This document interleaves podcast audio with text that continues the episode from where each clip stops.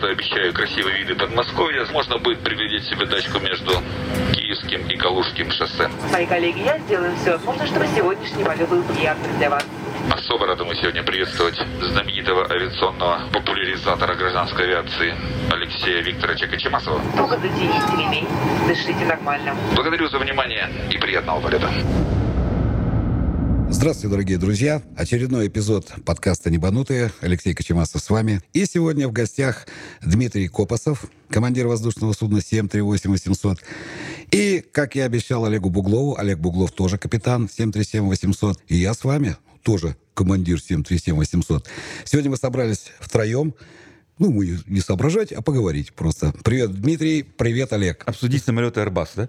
Да, как Airbus или Boeing, да? Добрый день всем. Добрый день всем, добрый день. Почему возникла идея на троих, да? Ну, такой... Не, не то, что вы подумали, а подумали, а подумали вы правильно, да, как говорится. Почему такой вопрос возник именно на троих? Я хочу сказать, что ребята, которые сегодня в гостях у меня, они пришли в авиацию не после школьной скамьи, а уже созревшими такими мужами. Кто-то имел опыт... В гражданскую авиацию. В гражданскую авиацию, да. Ну, я тоже пришел э, не мальчиком, но мужем, да, будем говорить. И как вот этот переход уже за 30 сказался в становлении именно летчика гражданской авиации? Прошу отвечать. Вопросы здесь задаю я. Кто первый? Ну, Судя по званию, отдуваться молодому и младшему по званию, да? Да, давайте, Олег. Давай. Цитата из Мимино. 35 лет? Поздно вам уже в большую авиацию. А вчера надо было приходить. Вчера я не мог, я сидел в тюрьме в Бутырской на пятом, пятой камере, да? Да, мы уже в одном из подкастов упоминали про эту фразу. Действительно, в 36 лет я сел на переучивание на Boeing 737. Внимание, 36 лет. Это кто спрашивает обычно, а не поздно ли мне начать 29? 36. 20, 29, э, еще... 31 год минимум Да, впереди. вся до жизнь пенсии. впереди. Прошу прощения, сейчас 36 лет до пенсии. О, То есть в нифига 29, в 65 же. Да? Ух так. То есть в 36 лет абсолютно нормально, да, этот возраст? Вполне. И есть примеры, когда и в 40 лет. Я знаю пример, когда к нам приходил а, пилот, который начал 44. Ну, он начал учиться немножко раньше, но на 737 он пришел, и я его катал. Ему было 44 года на тот момент. Ну, он пришел откуда? Он пришел, он не, был... не- не с пустого. Он до этого летал ведь, да? Нет, он был профессиональным музыкантом, имел образование консерваторию, дальше был там лауреат каких-то международных конкурсов баянистов, и потом ему вдруг вот в летчики пришел. Так что я представляю, что такое. Поэтому вот я и хочу вас спросить именно, что я сам-то пришел в гражданскую авиацию в 30, но как бы 30, ё-моё, где же мои там 17 лет на большом корректном? Вот 36 лет Олег начал вообще с нуля, получается, да? То есть ты не был летчиком до этого? Я до этого не был летчиком. В 35 лет я уехал в летную школу в Америке и там учился летать. Я могу сказать, что по сравнению с ребятами, которые летали там же 18, 20 и 25, некоторые вещи мне давались сложнее просто в силу того, что чувство страха, но у меня развито гораздо больше, чем у молодых ребят. Наверное, не страх, а осторожность. Осторожность, скорее. да, скорее. Жизненный... Ос- Основанное на жизненном опыте. Ну, Жизненный опыт, потому что куда-то в тяжелые вещи или во что-то втравить меня было достаточно сложно. Ну, то есть не было того молодежного авантюризма, да, который подвержен 20-летний организм. Конечно. И выравнивал я повыше, что постоянно приводило в э, в непонятный восторг. э, Дмитрий Александрович, а ты как вот... Инструкторы. Ну, ты-то уже был, там, извини, кверху попой полетал, достаточно мир посмотрел, да, но из кабины своего персонального самолета, да, ты один летал, и у тебя было катапультное кресло. Вот, а потом ты пришел вдруг в гражданскую авиацию. И тебе как... Ну, тебе было уже не 36, да? Да, и получается, по возрасту, вот из, из присутствующих-то я рекордсмен. Э, Я в гражданскую авиацию пришел? пришел в 43. Вот так. Да, именно в 43 года меня авиакомпания «Якутия» взяла на ученический контракт на переучивание. Мне 43 исполнилось до этого там за две недели. А, то есть ты успел, да? Это был 2012 год. Да.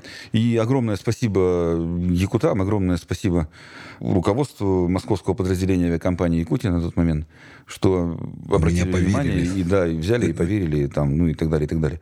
Надо сказать, что разница между истребительной и гражданской авиацией, между работой летчика в истребительной авиации и пилота гражданской авиации, разница примерно процентов 99. Колоссальная, будем так говорить. Легче сказать, э, что общего в этой работе. Это Небо.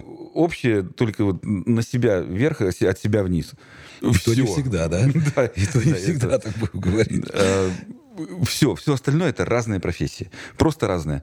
Поэтому я отчасти и даже ну, достаточно понимаю администраторов от э, авиакомпаний, которые предпочитают э, молодых людей, закончивших профильное авиационное гражданское учи- училище гражданской авиации, они их предпочитают э, Уже там, сложившимся летчиком, но возрастным. доста- скажем так, да, возрастным летчикам, приходящим из э, авиации, особенно из истребительной. Потому что, вот правда, поверьте, приходится осваивать новую работу. Просто новую профессию. С другой стороны, с тем багажом, который у тебя есть, к 40 годам, там, вот, полетавшей в истребительной авиации, конечно же, это сделать быстрее и эффективнее. И, по крайней мере, у работодателя есть хоть какая-то гарантия, что из этого человека получится пилот. Ну, это понятно, потому что, по большому счету, именно летать, да, тебя не нужно учить. И именно вот как управляет самолет. То Да. есть ты прекрасно понимаешь, Да-да-да. как он аэродинамический и почему он держится в воздухе, да. То есть тут уже другой вопрос. Но кроме того, что летать у нас такой огромный пласт именно в работе, да. CRM, а- английский язык, комфорт пассажиров, там целый, все не перечислишь. А этому, естественно, приходится учиться заново, да, абсолютно с нуля, в общем. Просто исходя из даже задач, ко- которые стоят перед боевой э, авиацией, это, собственно, выполнить боевую задачу.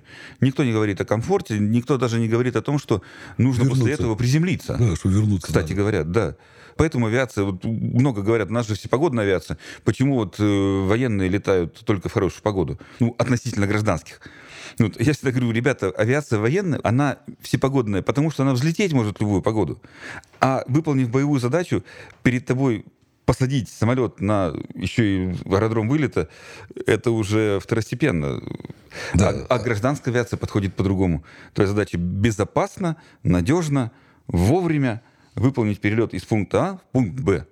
По заранее намеченному маршруту и намеченному не тобой. Да. И, все, и все вот это подчинено этим трем пунктам, причем по порядку, который мною указан. Да, еще, А еще желательно экономично при еще этом. экономично, да, еще желательно, если на запасной, то еще нужно на тот запасной уйти, куда нужно уйти, да, а не просто так вот вижу там полосу сажусь, да, как у нас было там в армии, потому что, говорит, «А, вот вы выполняете боевую задачу, а там первая эскадрилья отходит по такому маршруту, ну, там есть аэродромы, там, там, там, там, ну, куда сядете, да? Да. Ну, грубо говоря, нет, он, конечно, составляется, план возвращения на всякий случай, да, как говорится. Причем получается, что в а, гражданской авиации на командира и на второго пилота возложено больше обязанностей по менеджменту. Как таковое управление воздушным судном Это вы сейчас с кем разговаривали? Это я сейчас с вами пытаюсь. Потому что мы обязаны решить те задачи, которые ставят перед нами авиакомпании в том порядке, в котором Дмитрий их назвал. Вот, кстати, да, как раз Дима коснулся этого момента, всепогодности авиации, да, тоже. Люди часто такие вопросы задают, а вот мы же можем, вот всепогодный самолет, там аэродром оборудованный, самолет оборудован, а вы не можете сесть. Почему? Или одни садятся, другие не садятся. Да, да, да. Вопрос говорят, вот минимумов. плохой Да. командир, он ушел на второй круг. Да, он, плохой командир. Он не сел, он пошел на запасной. А А, вот у нас был хороший, мы приземлились вот тут. вот. Да, вот А еще другие авиакомпании прилетают туда, и вот они выполняют посадку. Не, самое интересное, знаете, как говорит, э, клиент нашей авиакомпании начинает писать там в социальных сетях, средства массовой информации, да я звонил туда, там солнце светит, а они не хотят туда лететь. Прекрасная ситуация. Новосибирск, пожары. Ну да. Вылетаем туда, видимость 200, я молодой командир с увеличенным минимумом. То есть ты не имеешь права садиться при видимости 40 200. рейсов я должен выполнить еще с увеличенным минимумом. Не просто минимум Вот ты первой расскажи, категории. вот примерно, вот, как бы вот, Ну, что При- такое что минимум? такое да? минимум? На это пальцах, да. увеличенный. минимум, на, увеличенный. минимум на пальцах. Должно быть определенное расстояние на полосе видимости, замеренное приборами, либо какими-то другими нашими метеорологами. Ну, способами, да, ну, другими способами, да. Другими способами. Либо визуальная видимость, То есть, VMC, при котором мы имеем право выполнить заход до определенной высоты, снизившись. Поскольку только-только начал летать как командир воздушного судна, авиакомпания, заботясь о безопасности, говорит, а теперь вот этот минимум, по которому мы тебя подготовили, то есть это минимум 550 метров видимости Вот, на вот, полосы, да, давай конкретные и, примеры. Вот, и, э, чтобы- минимальная высота снижения это 60 метров. да, чтобы люди понимали, я обе- да, о с каких цифрах идет речь. с которой мы обязаны уви- уйти на второй круг, если не увидим наземных ориентиров. С этой высоты мы должны увидеть огни подхода, огни полосы, торец, попи и так далее. Если вдруг я как молодой командир вылетаю куда-то, у меня минимум увеличивается. То есть плюс 20 метров к высоте принятия решения, то есть это уже не 60, а 80, и плюс 200 метров к видимости на полосе. То есть это Горизонтальной 750 видимости, метров да. горизонтальной видимости. Поэтому, Хотя, когда хотя аэропорт, да, а, аэропорт, обеспечит тебе- самолет, да, Да, и всё. я в том числе, поскольку как второй пилот, Ты у, имел- ми- у меня были допуски на выполнение посадки в третьей категории. третьей То есть категории. еще вообще да. там самая Что такое маленькая. третья категория? Да? А вот, учитывая, что вот в авиакомпании, где я работаю, там третья категория, тре- третья Браво, это когда 50 метров в первой части полосы, 50 метров в середине полосы видимость и 50 метров видимость В конце. в конце. И снижаемся мы, можем произвести посадку и не видя полосы, надеясь на оборудование аэродрома, надеясь на оборудование самолета.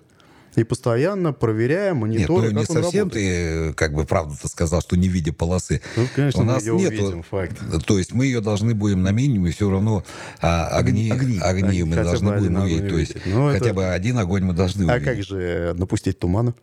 А, ну, э, хорошо, вернемся к нашим маранам. да? Возвращаемся. Да, Так вот, сейчас.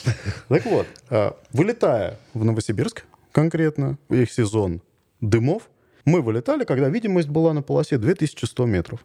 При подлете к Новосибирску мы слышим радостную информацию, что видимость на полосе 600 метров.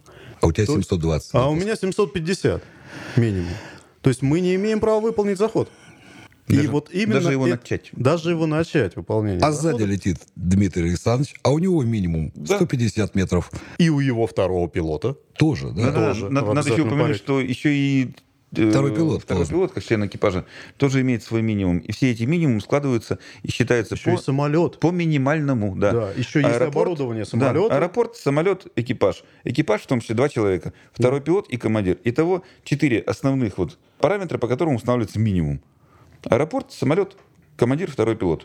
Всё- Извините, должно в быть стихах, все сложится. в стихах Да. получилось. Сложилось в стихах. Да, все должно получиться. Соответственно, мы прилетаем туда, нас отправляют немножко в зону ожидания, А другие в это время садятся. а другие в это время садятся. И тут радостная новость от диспетчера. Видимость на полосе 1200 метров. Начинаем заход на посадку. В случае, если я не увижу полосу на 80 метрах, мы обязаны выполнить уход на второй круг. А вы А опять же сзади Дмитрий Александрович садитесь. прекрасно выполнит посадку. Вот именно А, в да, этом и потом есть говорят, разница. у нас был командир плохой, он ушел на второй круг. Вот. Ну, все правильно. Хорошие летчики Э, летают в хорошую да. погоду, а плохие в плохую в плохую В погоду. соцсетях очень часто встречаешь такое, что вот, мол, остальные-то садились, а, а наш-то вот э, плохой командир попался. Ну да. Ну, Или, или еще одна интересная вещь, которую тоже отмечал в соцсетях. Э, В условиях ограниченной видимости практически всегда по- посадка выполняется в автоматическом режиме, если проходит ограничение по ветру. Кстати говоря, вот тоже интересный момент. У автоматики ограничения По меньше ветру. по Да. ветру, по боковому, Более жесткие, неж- да. нежели у, чем у пилота. То есть Ну да, чтобы До все сих пор понимали, считается, что боковая и встречная составляющая это 25 узлов, да, слева и в лицо и 15 у нас попутный. Это для автоматики. Тогда как в ручном режиме, ну там в зависимости от наших этих загнутых крыльев есть, она 40 узлов, да, а по встречному ветру вообще нет ограничений. То есть, в принципе, будет 100 узлов ветер в лицо. и будем мы лететь почти как вертолет. И будем мы лететь как вертолет, да. У меня была посадка в Кёльне, 64 узла встречного ветра. Вот такой опыт порядка был. 30 метров в секунду. Да. Ну, 30... Вот, то есть Да. ветер был в лицо. Ну, правда, я перед этим еще два раза ушел на второй круг, потому что у меня срабатывала система Виншия, да, сдвиг ветра. И сидел у меня сзади обзервером первый раз человек, который сел в самолет, молодой мальчик. удачливый молодой человек. Я, кстати, тут недавно в Инстаграме написал, да, тут э, тоже пришел совсем опять молодой второй пилот, и тут получается, когда вот тут нас напугали всех, что там сейчас Москву сдует, да, там деревья завалит и все, и я как раз улетаю в Сургут ночью, тут дождь, гроза, и этот мальчонка там сзади сидит первый раз в кабине, а тут все сверкает, там дождь идет такой, бру, он думает, куда они летят, потом уже на Куда я попал? Зачем да, вообще? да, да, да, Это чего такое? нужно? То есть впечатление у ребятишек там нормально получается. Пожалел о том, что написал заявление в летное училище. Да. Да. Кто На- меня... Насчет э, встречного ветра еще одна байка с э, моего летного обучения в Штатах. У Цесны 152 скорость сваливания 35 узлов. Встречный ветер 44 узла.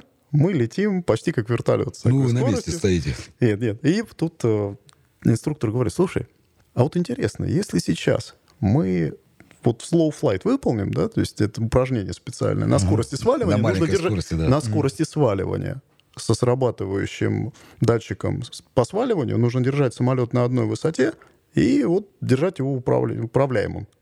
Говорит, давай попробуем. Давай. Значит, до 36 узлов самолет зависает, и мы понимаем, что... Назад летите. да, наз- летим назад, потому что ветер-то Он всегда 44-46.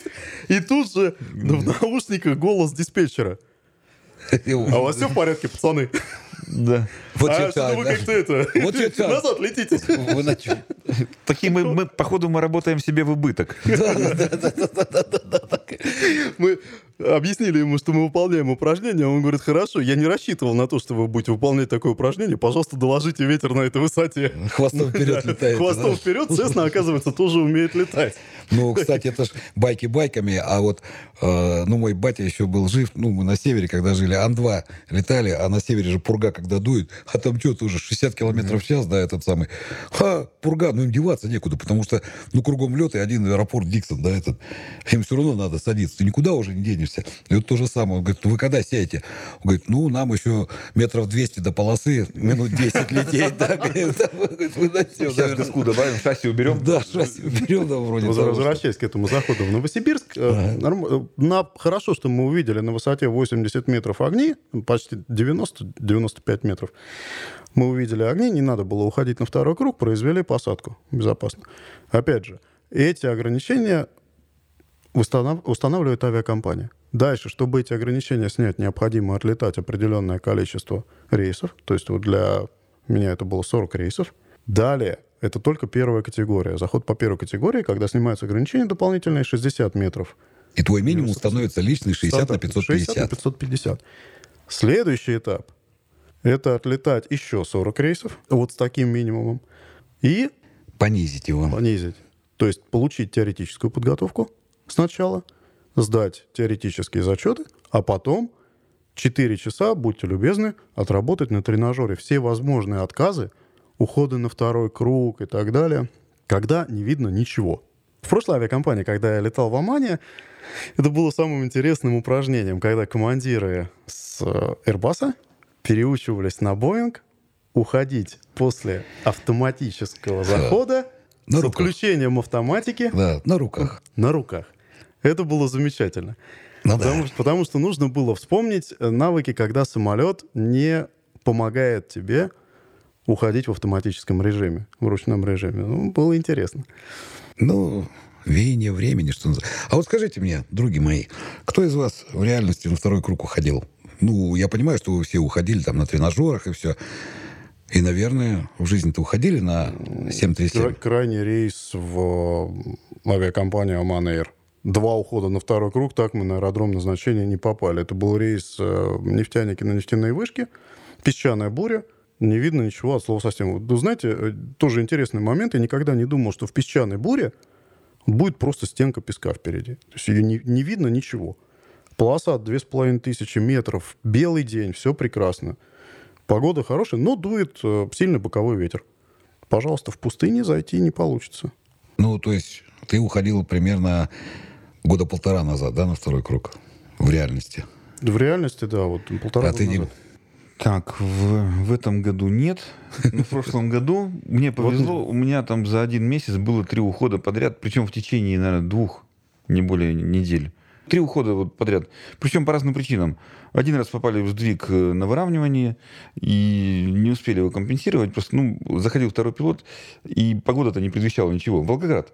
Ну Он да, такой хороший, да, хороший город. Знаменитый, да, с своими ветрами. Ну, потому что ты идешь, идешь, вроде ничего, да, а потом Да, потом скорость резко падает, и, все, и деваться остается только да, тогу нажать и поехали. Второй раз там буквально в течение там, нескольких дней ушли на второй круг в Махачкале.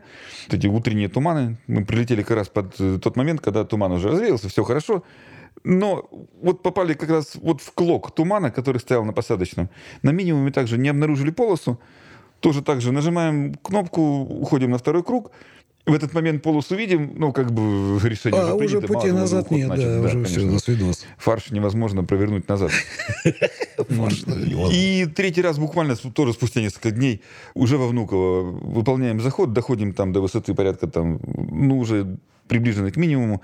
И диспетчер говорит, ребята, полосу не успели освободить, поэтому давайте это, уходите на второй круг. Тут еще очень важный момент хочу подчеркнуть. Во многих публикациях в соцсетях часто люди говорят, вот компания подает для своих летчиков уход на второй круг как снижение имиджа авиакомпании. Они, да. То есть, э, типа, до последнего держитесь, не уходите, ребята, вы такие, мы на вас надеемся. Ничего подобного. Потом, такое же мнение, что пилотам не то чтобы запрещают, но не рекомендуют уходить на второй круг ввиду экономии топлива авиакомпаний. Тоже ничего подобного. Ни одна авиакомпания и ни один авиационный там функционер, да, будем его называть, ни один человек Управленец. никогда не осудит командира за принятие решения об уходе на второй круг. Это в принципе запрещено и ну, Ну, это в наших федеральных авиационных запрещено, правилах да, написано, что уход на Да. второй круг считается правильным решением Все, капитана. принял решение, тебя не могут осудить. Тебя, конечно, могут спросить, по какой причине. Обосновываешь причину, и все. Все нормально. Поэтому, уважаемые слушатели, там, зрители, читатели, кто угодно, Писатели, да. да, писатели, Комментаторы. Пас- па- Пассажиры наши любимые.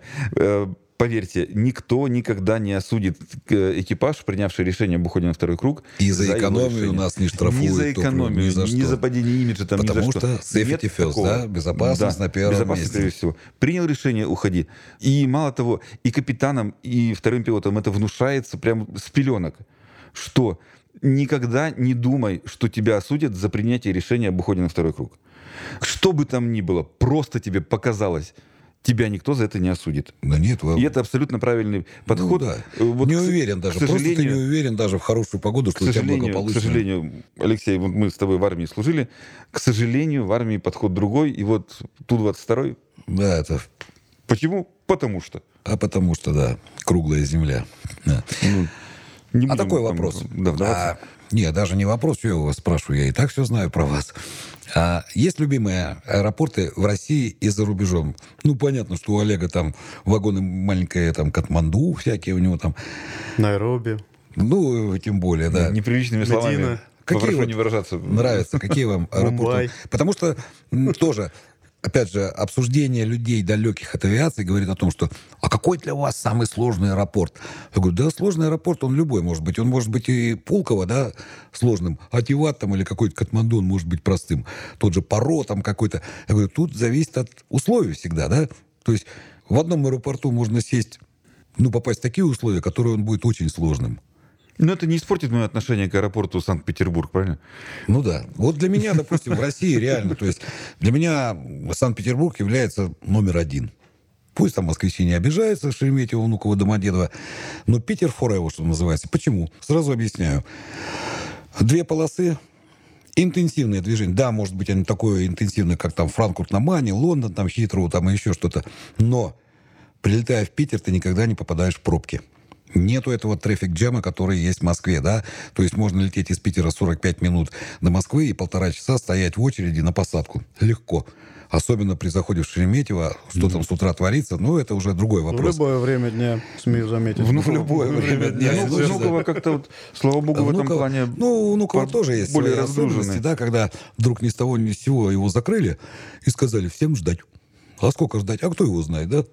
Когда первое лицо приедет и улетит? Да, да, да. Тут вопрос Давайте другой. называть Опять вещи своими же, именами. опять же, да, опять же, никто и не знает, да? Да. Но с точки зрения вот именно организации воздушного движения в аэропорту Пулково, можно говорить много причин, что да у них просто Пулково один, там нет других аэропортов, что там никто никому не мешает. Ну, ничего подобного, да? Потому что он один, но он огромный. И движение там Ё-моё, они там и летят и из Финляндии, и из-за границы, там и с России, и с Востока, и с Запада, все. Но так здорово организованы схемы захода. Да. Ну, то есть две полосы и всего две схемы захода. это точно. Слева-справа, да? На десятую и на эту. На 28-ю полосу. Да, и то есть левая, правая, ну, тебя выводят, всех строят, и хорошо. Плюс они работают по QNH, да, по давлению по-другому. Да, да. Давайте еще вот, вот в этот огород закинем камень. потому Давайте. что- Давайте, вот давайте, да, да, давайте, пожалуйста, сегодня хотя бы.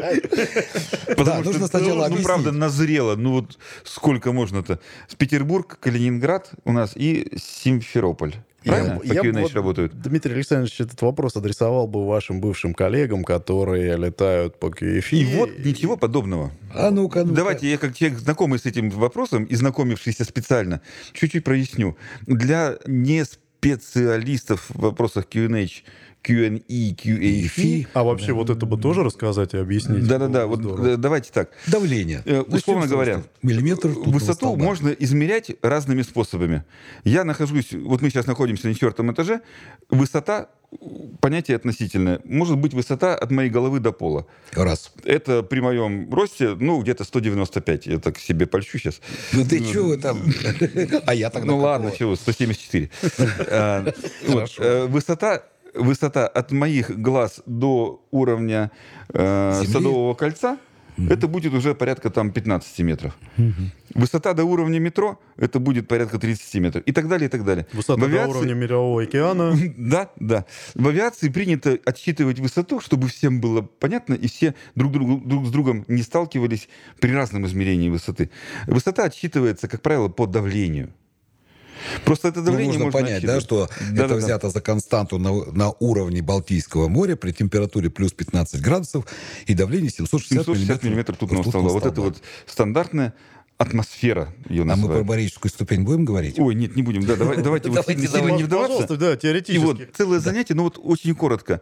Давление может отчитываться от уровня Мирового океана и основные от уровня полосы торца и по давлению 760 миллиметров. Вот, то есть стандарт. Вот. э, Полеты по эшелонам осуществляются во всем мире по давлению 760, в скобках 1013 гектопаскалей. Или 992,2. Да, там можно в этих в миллибарах все 29 и чего-то там. 92?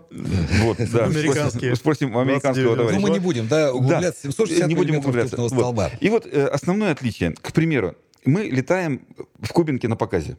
Выставляем, естественно, давление торца полосы. То есть у вас есть у высотомер нас- показывает ноль. Да, высотомер было понятно. во время разбега э, для выполнения показа и во время посадки показывает высотомер 0.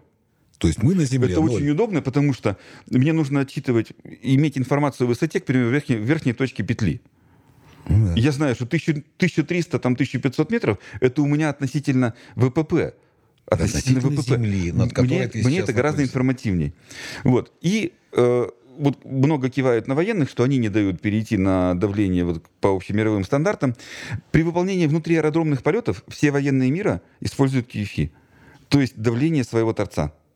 При перелетах все военные мира, и, и российские тоже, используют давление QNH.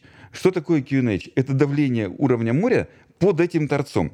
Условно говоря, если высота торца аэродрома Кубинка там, э, 620 метров. По-моему, поменьше. там. Ну, что там Ну, 600, у- да, пускай, от не уровня, так, 600. от уровня От уровня моря, моря. Да, от уровня моря, то есть полоса лежит на превышении 600, 618. То. Ой, я с Внуково путаю, там, там 500. Да, это э, Внуково. Да, это Вот. да. Ну, условно говоря, Да, в по 500 Кубинке метров, пускай там грубо 500 метров э, высота торца. Мы выруливаем на торец, ставим 500 метров. Разумеется, мы ставим давление, а высоту показывает 500 метров на торце. И дальше летим, перелетаем на другой аэропорт, на другой аэродром, который находится там... э, За ну, 2000 тот- километров. Ну, тот неважно, же там да. Ростов, Краснодар, там Екатеринбург. И мы там садимся, там выставляем свое давление, но нам на торце в момент посадки покажет не 0, а высоту этого торца относительно уровня моря, который вот под этим, Превышение, да, аэродрома. под этим аэропортом находится. Превышение относительно уровня моря. Вот. Да. И вот, э, Олег, значит, э, смотри, все военные мира при перелетах используют QNH. Особенно транспортники. Истребителям, конечно, потяжелее, потому что ты один в кабине, и у тебя нет человека, который бы проконтролировал, какая у тебя Установку- высота стоит. установку Поэтому, высотомера, да. поэтому одночленные, прошу прощения, самолеты используют, как правило, давление торца. Тебе руководитель полетов дает давление торца, ты его выставляешь, и на торце у тебя ноль. Просто потому, что это вот как бы это разгружает одночленный экипаж одного человека. То есть получается, что у нас э, Питер, любимый аэропорт Алексея Викторовича Кочемасова, впереди планеты всей. Впереди в плане, планеты в плане- Россия. в планеты Россия в плане применения каких-то Да. новых технологий. И, честное слово, я не понимаю, почему вот а, в Санкт-Петербурге именно вот так сделано. Как мне говорили, что это эксперимент. Для да, эксперимента, да, говорили. Да. Но В Ханты-Мансийске сейчас сделано. ну, сколько можно эксперимент. экспериментировать, да, когда Я, мы кстати, попробовали уже несколько лет, мы это делается. но Там потом- Там точно такие же отличные схемы. И самое неприятное, да, в том моменте, когда ты прилетаешь в столичный аэропорт, а тебе говорят, снижайтесь 600 метров по давлению 998 гектопаскалей. Да. То есть тебе нужно переводить еще это давление в QNH, да, а высоту 600 метров переводить в футы. Я очень Ё-моё. боялся, когда пришел из военной авиации, вот этого момента перехода от давления аэродрома, давления торца, на давление уровня моря под торцом. Я просто боялся этого момента, думал, ну я никогда вот не смогу это освоить, потому что ну, это алогично, это вот не принимает мозг. Оказывается, все очень просто. Если самолет заточен под применение такого вот конечно. э, захода исчисления высоты, это не, не вызывает никаких трудностей. Да, к- когда меня люди спрашивают, они говорят, а как вы переводите вот эти вот мили там или узлы в километр в час, в метр? Я говорю, вы знаете, говорю, нужно понять один раз и навсегда, что переводить ни, что, ни во что не нужно. Хоть в попугаях давайте мне эту высоту, да, а в удавах давайте длину. Вообще по барабану. То есть неважно, какие цифры у вас будут. Нашли логику, нашли соотношение, все, привык. Но когда тебя заставляют все-таки переводить попугаев и удавов в метры, Да. Тут возникает проблема. Когда тебе говорят, занимайте 1200 метров, нестандартно. Мы уже привыкли, что для каждого аэропорта на схеме нарисованы... Аж а, две высоты. таблички. Перевода высот. Да, таблички И вот, и вот, Алексей Викторович, ты говоришь, самое страшное, когда ты прилетаешь в столичный аэропорт, тебе дают, а ты представь на своем месте иностранца, который прилетает про них в, и говорю. в Москву. Да, мы-то все привыкшие к нашим вот этим вот, э, ну, давай казусы, да, коллизиям, да. к местным традициям. А когда человек впервые там в жизни прилетает в российский аэропорт, говорят, у них есть даже специальная подготовка для полетов в российские аэропорты. В авиакомпании Люфтганза э, обязательно один из э, пилотов должен владеть русским языком. А На каком уровне? на разговорном уровне, чтобы понимать. И авиакомпания Германия... А устоявшиеся такой идиоматические выражения, да, русских? В обязательном порядке. И вот они, когда выполняли первый рейс Домодедово, когда я еще бегал с фотоаппаратом и фотографировал самолеты, готовясь, командир, выполнявший первый рейс, немец, вышел и начал общаться со споттерами и с э, администрацией аэропорта на прекрасном русском языке, практически без акцента. Начал со слов «Как вы...» за-» И это- Зафотографировали меня. Ну, э, А какой у тебя аэропорт самый любимый в России? Да. Ну вот, ну признайся. правда, по, там, по заходам, там, вот это все, нет такого. Вот я согласен абсолютно насчет Питера, абсолютно согласен. Прям молодцы ребята. Удобный. Э, Да, поначалу вот эти вот кривые рнавовские схемы, они вызывали просто недоумение и сомнения. Но потом, после вот двух-трех рейсов, уже понимаешь, что, блин, а сделано, правда, логично и удобно. Молодцы, Да, логично это не то, что, удобно. когда говорят, да, как Ростов-на-Дону, нарисовали, то есть одна полоса Да. в степи и схем 286, по-моему, с половиной, я не знаю. Ну, там и кошмар, когда да. меня спрашивает молодой второй пилот, который летит первый раз в Платов, он меня спрашивает, не, Платов классный аэропорт, мне нравится, какую полосу сделал? Ну, есть там свои, да, почему там не сделали скоростные рулежки и все. Да, почему, почему нумерация рулежек одна, э, там, так, первая, вторая, Альфа-2, четвертая. Альфа-4, да, Да-да-да. там, то есть первая, вторая, Явно не Оставлен, хватает- оставлен задел на то, чтобы сделать красный явно не хватает пятый Ну, и седьмой. Да, вот Да, пятый, да, седьмой, седьмой. Ну, вопрос-то не в этом. Вопрос в том, что а, то есть аэропорт сделан, его специально вытащили из города, то есть его построили отдаленно. Ну, про инфраструктуру там, как добираться, мы сейчас не будем говорить, это не наше, да, responsibility, так будем отвечать. Но когда аэропорт сделали, все хорошо. И вроде как бы нету, нету, нету. Но столько всего наворотили. То есть схема а, захода в этом платове, ты не знаешь, ты летишь туда, зная, какая у тебя полоса будет на посадку, ну, по ветру ты видишь, по погоде. Но какую тебе дадут схему и какую выбрать Сегодня. сегодня, да. Именно для этого Именно захода, для этого именно для захода. этого рейса. Мы не знаем. Плюс там несколько холмистая такая местность, и там сделали вход в глиссаду на высоте там, 1200 900 метров. 980 1200 футов. Да. 980 футов. А у нас критерий стабилизированного захода до 1000 футов, и у меня второй пилот летит, у нас удаление 20 километров Если от еще полосы. Это происходит. Да, то есть у нас э, закрылки не выпущены, и она начинает 1000. И Он говорит, «А, мы уходим второй круг, мы не стабилизировали заход. Я говорю, еще 22 километра до полосы. Это 22 мили. Это раз. Да еще 40 километров, да. Я говорю, ты чего? Он говорит, а как быть-то? Ну, то есть это тоже, да, вот... Да, безусловно. э, эта работа вот именно аэропортов, они же устанавливают себе все эти, разрабатывают вещи. Причем, помните катастрофа э, Fly Dubai в В Ростове? том же Ростове, ну только Одной в из причин, да, в старом Ростове, одной из причин было указано низкая высота перехода. Да. Это просто дополнительно загружает экипаж, кроме всего прочего, переходить по связи, там с одного на другой канал, доклады и переставлять давление на высотомерах. Эшелон перехода, да, высота в Ну, эшелон. они же снизу вверх набирали. А, У них получается перехода. высота перехода. Это все вызвало перегрузку в работе оверлод э, Да, оверлоад. экипажа и, пожалуйста, катастрофа. Люди не справились. И при этом новый аэропорт Платов повторяет то же самое. Ну, Очень низкие высоты эшелона перехода. Ну, елки-палки, у нас что, ст- воздуха мало. почему-то американцы 110 по всей Да. стране сделали и не парятся. Да, а Не у нас парятся. каждый... Дубай 150 и эшелон. Ну, это разгружает экипаж просто. Ну, конечно. Ну, И, и диспетчер.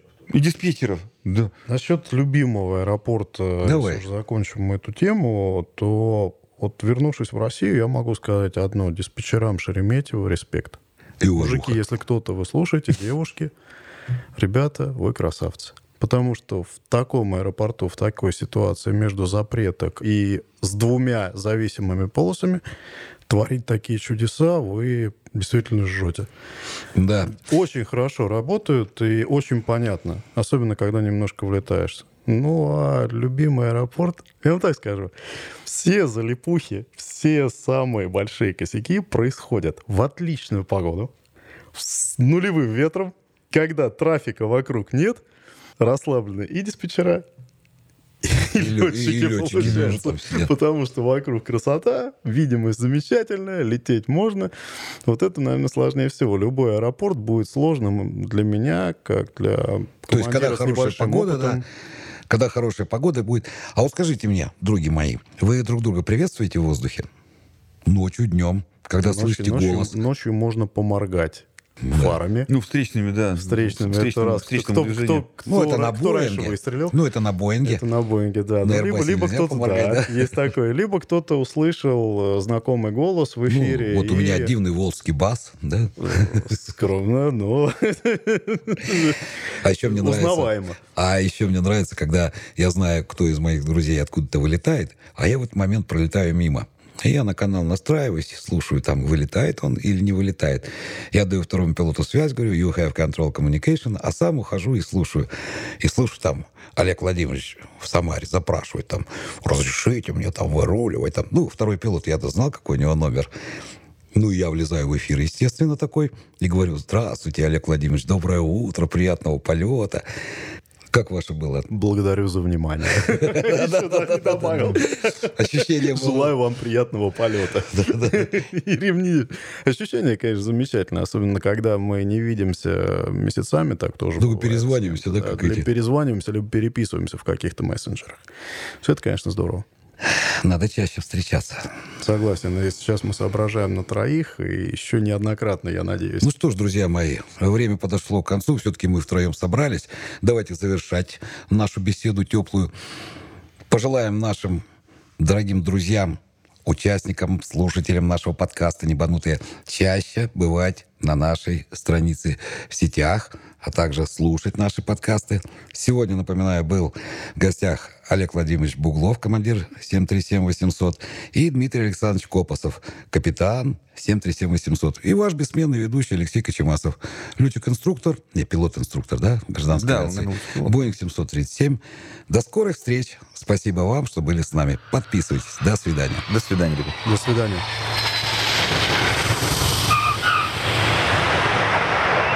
Дорогие друзья. Говорит капитан, на этом наш рейс окончен. Спасибо, что вы были с нами. Подписывайтесь на подкаст «Небанутые». С вами был ваш летчик Леха. Всего вам хорошего. До скорых встреч.